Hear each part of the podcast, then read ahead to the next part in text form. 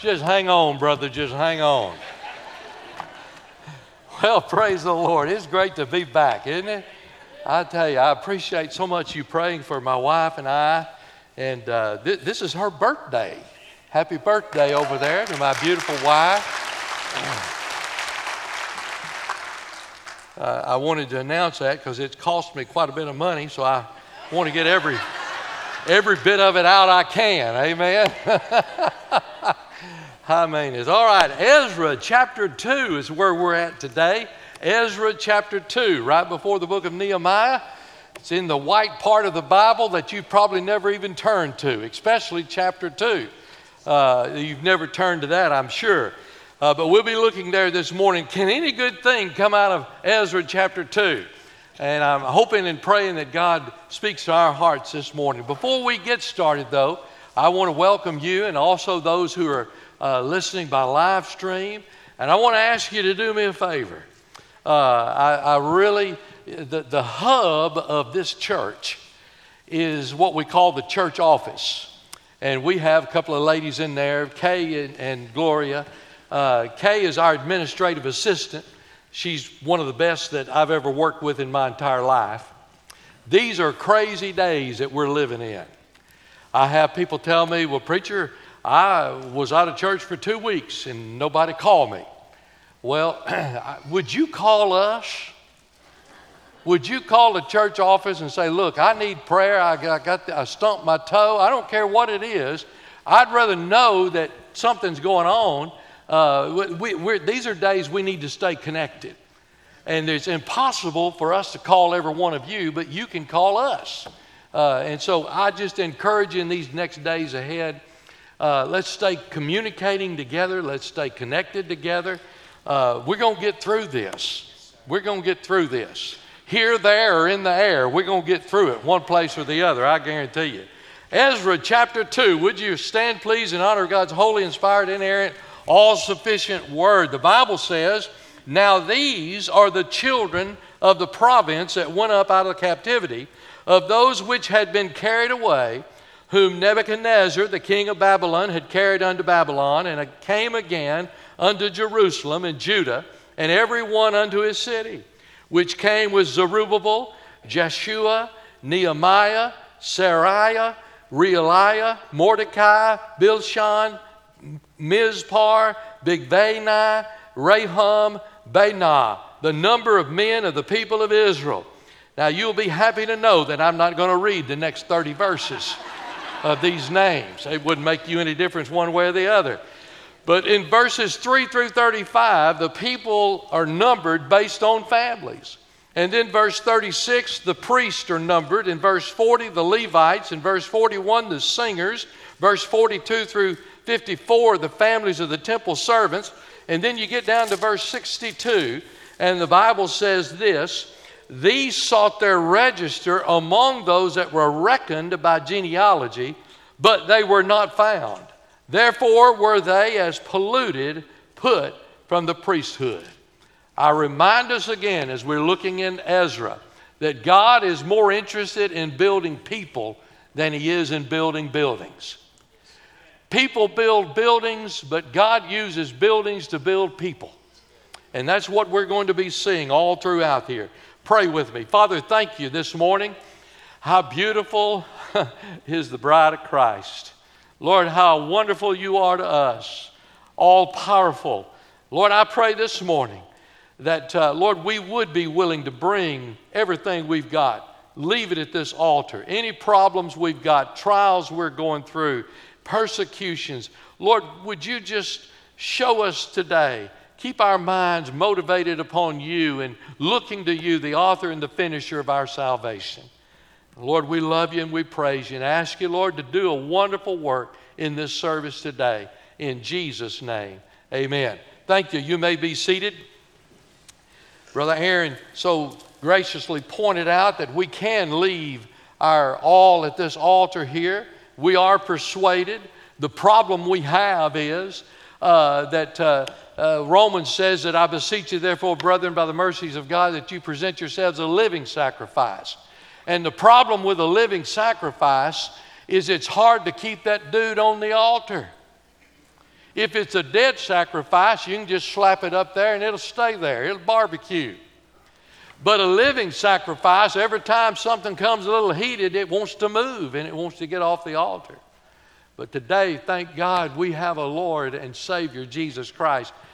We know whom we have believed, that He's able to keep us against that day. Now, as we look at uh, genealogy here, uh, you think, what in the world is a chapter like Ezra chapter 2? Well, what good is that?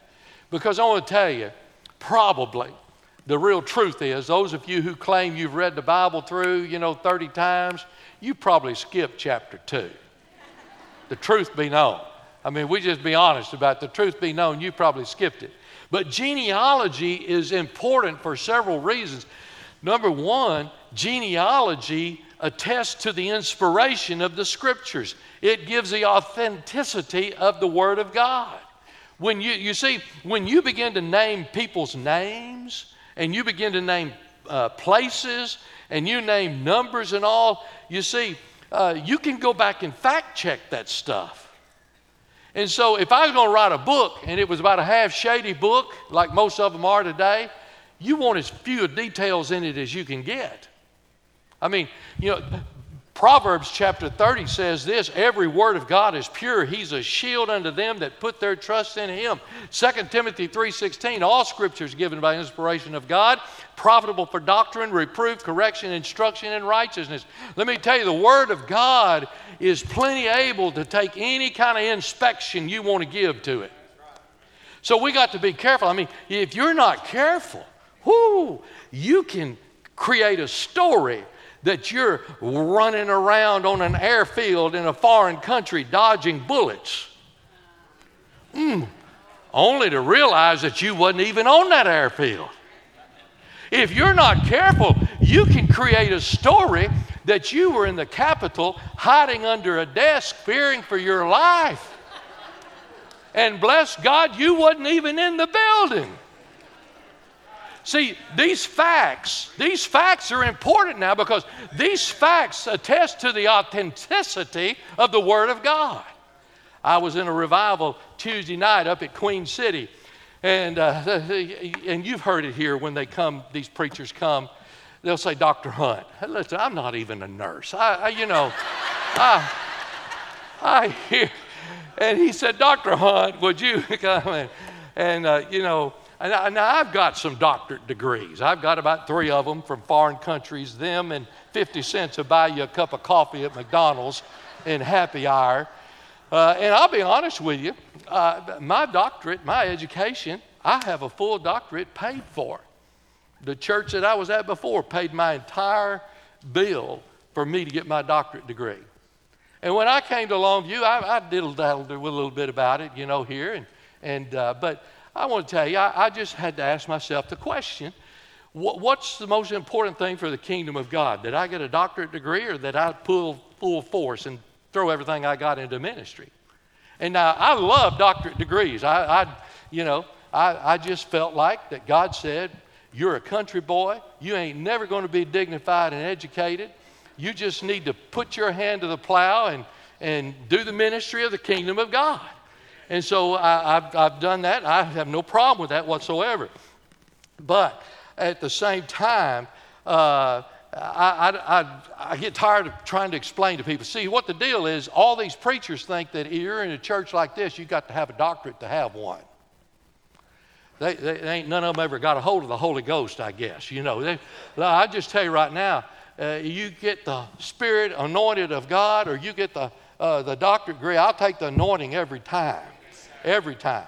So this, it, it gives us the authenticity uh, of the inspiration of the scripture when you go through these genealogy names here, but it also speaks of God's special care. There are more than 120 families listed here in these scriptures here, and uh, what they're saying is redemption is real. That's what these scriptures are saying. It really took place. They got names here, they can prove it. It really took place. It was at a real time because a real people who really existed, really sinned, and really offended a real God, and they needed a real Savior to step out of a real heaven and walk on a real earth and really live a sinless life and died a real death on a real cross and really be placed in a real grave and really raise again on the third day. That's a attestation of that when you look at these genealogies. He's not just moving through Israel, he's moving through the individual tribes. He's moving through every individual family, and he's moving through every individual heart. Listen, God doesn't want to just do a work at Woodland Hills Baptist Church, God wants to do a work in your home. God wants to do a work in your marriage. God wants to do a work with your children and your neighbors and your coworkers and your classmates and your friends. God has a plan for this church, but folks, God's got a plan for your life individually. And then genealogy is important because it carries on the messianic line of Jesus. The Old Testament, they were preparing for the coming Messiah. And God surely did not want anyone to think that because Israel was in uh, captivity in Babylon for 70 years, that the messianic line of Jesus was going to be snuffed out. Yeah, they were in captivity 70 years, but God was always working during those 70 years. And the messianic line of Jesus continues on. It was the promised Messiah, the descendant of Abraham, Isaac, and Jacob, the stem of, uh, and root of David and Jesse. And see, you, you can prove that the line was never snuffed out because these names are individuals to prove that. And then, genealogy is good because it's a testimony of Jesus Christ. I want to tell you, I don't care what book you get into or what page you come, you'll find the scarlet thread woven through this book right here. The blood of Jesus you can find on every page. And so genealogy is important. And I would encourage you in these days ahead as we look through Ezra, you say it's Old Testament. Well, you're going to find Jesus in all sorts of ways. Now, let's just kind of get look here at chapter 2 and we'll be through here. I want you to note that God is faithful to his people. He's faithful to his people. God has a chosen people. The Bible says in Deuteronomy chapter 7, verse 6 the Lord your God has chosen you to be a people for his own possession out of the peoples who are on the face of the earth. He goes on to tell them there that it's not because they're special or anything, but it's the grace of God and the sovereignty of God who has promised their forefathers. And then he says this he goes on to say in Deuteronomy 7 Know therefore that the Lord your God, He is God, the faithful God, who keeps His covenant and His loving kindness to a thousandth generation with those who love Him and keep His commandments, but repays those who hate Him to their faces to destroy them. Now, that's an understanding here uh, that we need to understand in order to understand what really the foundation of Ezra chapter 2 is. Ancestry was essential to being a Jew and being a Jew was essential to being a part of the nation of, of God. Now, uh, by the time we get to the New Testament, uh, they had carried it to the uh, terrible degree. they would taken their ancestry too far. It was just because you, uh, I'm a Jew, so that means I'm all right. Don't worry about me. Same thing happens today. My daddy was a preacher, my grandfather was a preacher, so I'm all right. No, you can't get in on anybody else's coattail. John the Baptist came saying, Therefore, bear fruits in keeping with repentance, and do not begin to say to yourselves, We have Abraham for our father. For I say to you that from these stones, God's able to raise up children of Abraham. So John the Baptist came. And then Jesus in John chapter 3, talking to Nicodemus, he said, Nicodemus, I know you were born a Jew. Hallelujah, that's wonderful. But I want to tell you, it's more important that you've been born again spiritually than you were ever born a Jew physically. We need to understand that this morning. That's what Paul said in Romans chapter 4 those who have the faith of Abraham, who are his true children. Evidence that God's chosen people it's not physical birth, it's the new birth in Jesus Christ. Therefore, brethren, he said in Revelation 20, be all the more diligent to make certain about his calling and choosing you. This registry of the Jewish ancestry was a type of registry that mattered to the Lamb's Book of Life. Now, we don't have time this morning, but Wednesday night we'll be talking about uh, the books. Uh, uh, a lot of people are confused. Uh, there is a book of life, and everybody who's ever lived has been in that book. Uh, but there's a Lamb's book of life. In the book of life, I don't have time this morning, but you come back Wednesday night, I'll, uh, we'll break it down. In the book of life, you can be blotted out. But you get your name in the Lamb's book of life. You there, brother.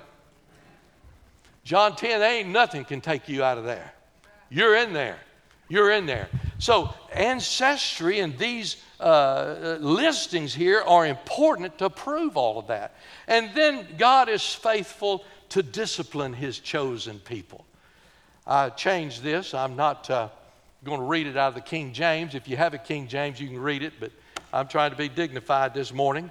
Hebrews 12 8 says this If you are without discipline, of which all have become partakers, then you are illegitimate children and not sons of God. Now, that's what the Word of God says. You, you see, in other words, if you claim to be a Christian and you can live in deliberate disobedience to God, first thing you better do, check your salvation. Because just saying I'm a Christian don't cut it. That don't buy it. It's got to be more than that. Now, this is in, in, in mm, uh, Mm. Wake your neighbor up and say, Look, this is going to be good. Listen to him. We are not disciplined to make us pay for our sins. Christ died for our sins. Our sins have already been paid for. We're disciplined to try to restore us into the fellowship of God. Same thing happens in the church. Now, we don't do it much anymore. Uh, the, the, old churches used to do it all the time. They would throw them out of church. Somebody get caught at the beer joint, they'd throw them out of church. Next month, they'd come back, repent, they'd let them come back in. You know, discipline, church discipline, and discipline from God has never been to get rid of us. It's been to bring us to our senses so that we could turn around and be reconciled with God. That's what discipline is. And I'm going to tell you something. You may not like it, but you can just sit on it and lump it or whatever. But if you love your children, you need to discipline your children. Because you'll either be disciplining them now while they're young, or else somebody going to be disciplining them in the penitentiary later on in life. I'm just talking what, what the Word of God says. Well, then God is faithful to restore his chosen people in his time. When the 70 years were up, God restores them. And they're going back uh, to Jerusalem, they're going back to Israel. This is a detailed record of God's faithfulness to his covenant people. Uh, he, he knows how long those people need to be under the rod of discipline. Now, when God forgives our sin and restores us spiritually, many times, most of the time, He does not remove the consequences. Hmm? Sometimes He does. He can. But most of the time, if you've uh, sinned and, and divorce is a, a, a product of it there, uh, usually you can get forgiveness of that, but usually God doesn't remove the consequences of it. There are still consequences that we've got to live through life. And uh, I noticed something that's maybe awkward to me. I, it would just seem like, whoa, wait a minute. I got to think on this just a minute. But the people that are going back to Israel now, going back to build the temple, going back to build Jerusalem, going back to build the walls, they're the grandchildren or the children of the ones who committed the sin to get them carried away into Babylonian captivity. In other words, these kids can say, Well, it's not my fault. It may not be your fault, but it is what it is. And they're going to go back. Now, why would they want to go back? Well, I think one reason they want to go back is because they can't sing the songs of Zion living in captivity in Babylon. I hear people every week tell me, Preacher, thank you for doing live stream, but I want to tell you, it's nothing like the real thing. I can't wait till I can get back home at church. And that's exactly what they're doing here.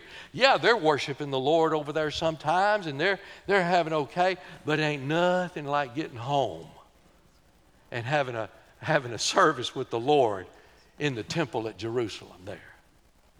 Mm. The second thing I notice here is that we should live faithfully to His covenant. You see, living faithfully to God's covenant would imply continuity on our part faithfulness on our part. They were now to carry on God's purposes, and then they were to hand off to their children and to their grandchildren.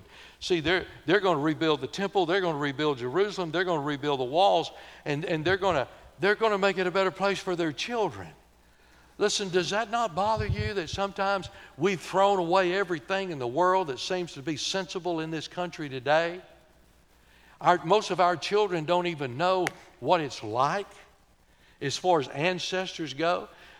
You know, mm, maybe, maybe your, uh, maybe your family's different from mine. but boy, I remember growing up, the family reunions. I remember everybody making homemade food and everything. I remember mama buying these things, had about like five different pans in them. And it had a thing, a top on top of it. And we would, she'd fix something and we'd go off to the family reunion. And then, well, you know, that's so much trouble. Let's just order chicken. And then after they die, you know, that's so much trouble. Why don't we just not have one this year? And I, I you know, I, I got first cousins could walk in the door back there and I wouldn't even know who they are.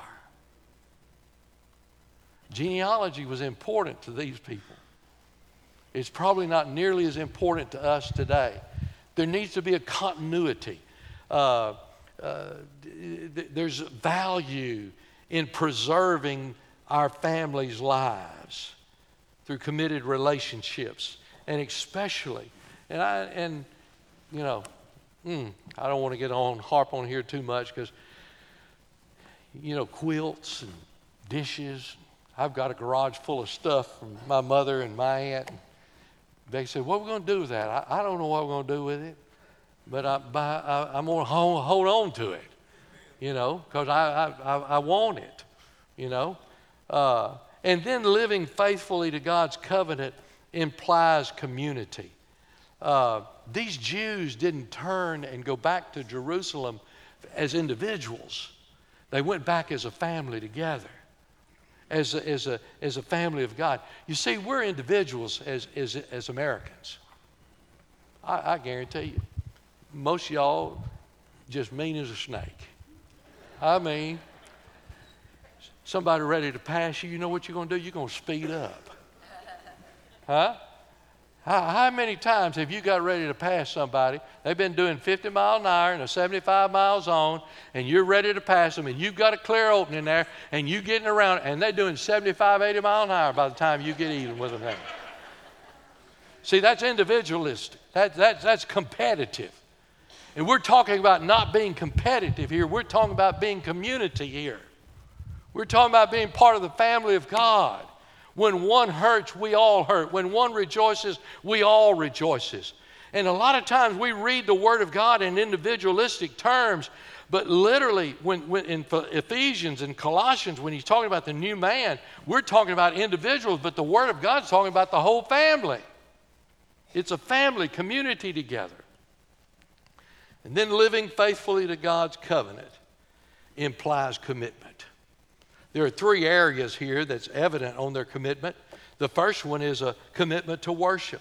This whole chapter, if you look at and diagnose it, it centers around the return of the priests and the Levites and the singers and the doorkeepers of the temple. That's how the church was organized. That's how Israel was organized. It's centered around worship. Is your life centered around worship? I mean, is that what you really enjoy in your life? That's what you're thrilled about? That's what you, you desire more than anything else? You see, the Bible tells us in 1 Peter 4 that every member has been given a spiritual gift. We need to worship, and then we need to use that gift for the glory of God. When we're using the spiritual gift, there are enough people in this place right here that we could change East Texas. If we used our spiritual gifts, if we used our spiritual gifts, we did what God called us to do, we could change our entire area there. Every member has been given a spiritual gift. So there's got to be a commitment to worship. And incidentally, I, I will just bring it out because it's here. Uh, a lot of people today have uh, thrown out qualifications. I hear this all the time. A preacher, you know, used to be that uh, preacher couldn't be divorced, and, and I, hey, I'm, I'm not knocking divorce. Now, just listen to me. I'm not saying that you can't get forgiveness for divorce, but I'm saying, according to the Word of God, that disqualifies you from being ordained. Now, everybody don't agree with that. There'll be, I'll get people calling this week. They don't agree with that. But according to what the Word of God says here, those that could not confirm their ancestry here were considered unclean and they were prevented from serving in the holiness of proper worship in the temple. They didn't qualify. It's one thing to be forgiven of your sin, it's something else to be an office that's qualified.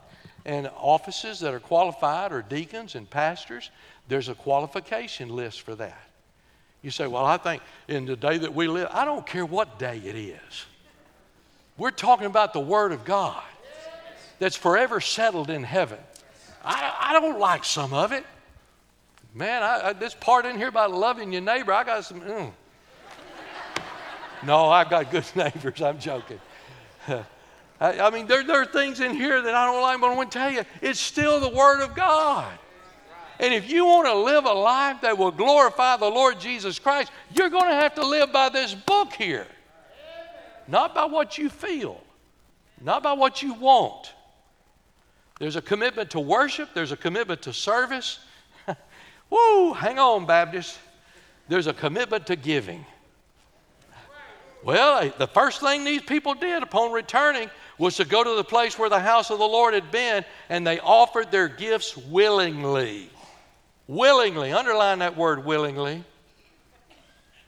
Now, the record of the animals tells us some of these people here were pretty good. I mean, they're pretty well off.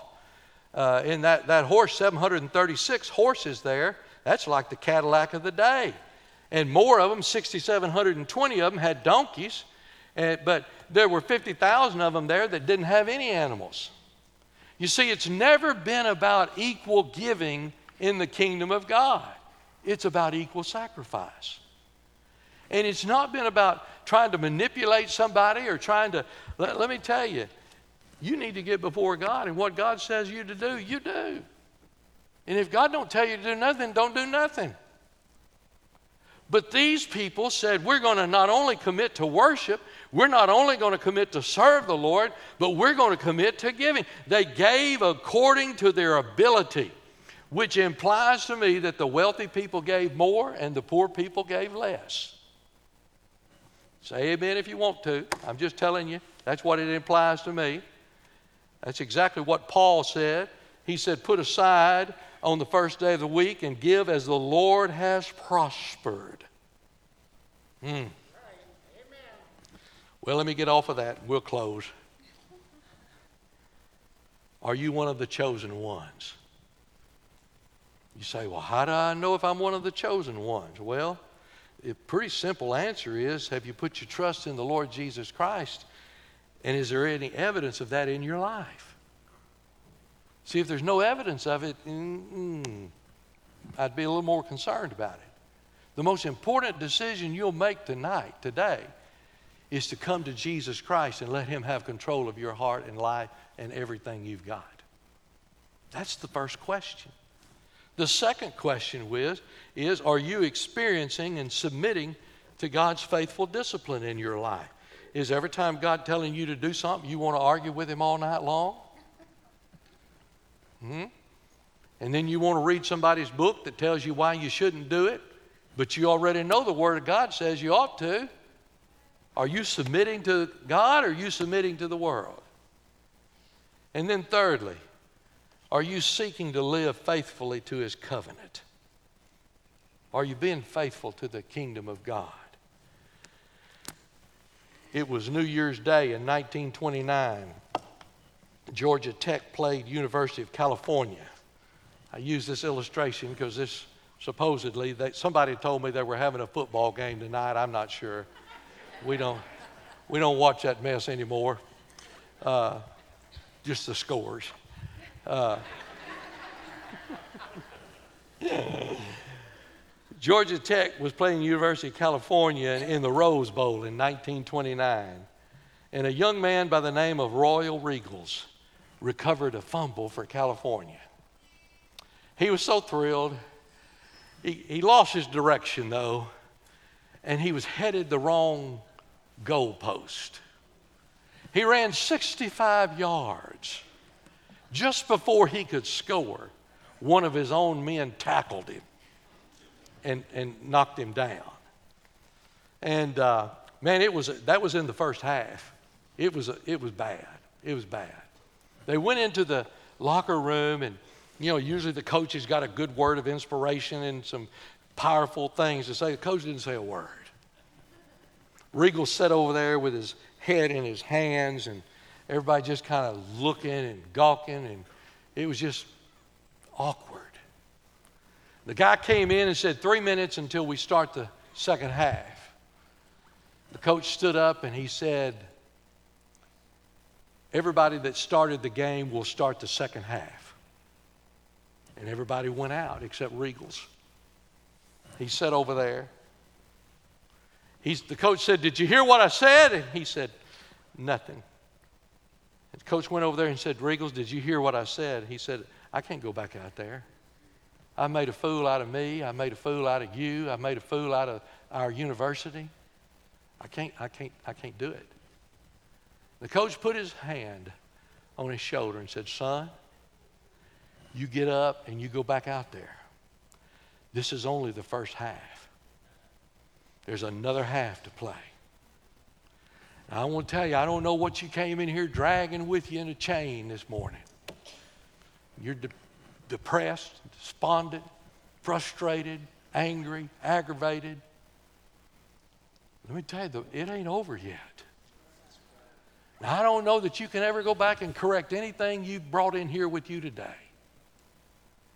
But I'll tell you on good authority, I can tell you right now that if you'll submit yourself to the Lord Jesus Christ, repent of your sins, He'll start a new day with you right now today. And this second half can be a lot better than the first half if you'll come to Him. Father, thank you this morning for allowing us to just hear your word. Lord, how precious you are. How beautiful, how powerful, how awesome. I pray right now Lord, I know the devil's doing everything he can to distract people, wanting them to say, oh, you got plenty of time, don't get in in a hurry. But I pray right now that your Holy Spirit would be bouncing through this worship center and that, Lord, your, your hand would be upon people, and that, God, you would put such a burden in their hearts that they've got to get up. They've got to come. They've got to kneel at this altar. They've got to come and be saved. They may need to move their membership. Lord, whatever needs to happen. Lord, would you have your will in every life in this place? Lord, I know this is some horrific times. Remind us again, Lord, that we're winners in the end. Help us to faithfully submit to you in Jesus' name. Would you stand with me as Brother Aaron leads us in music?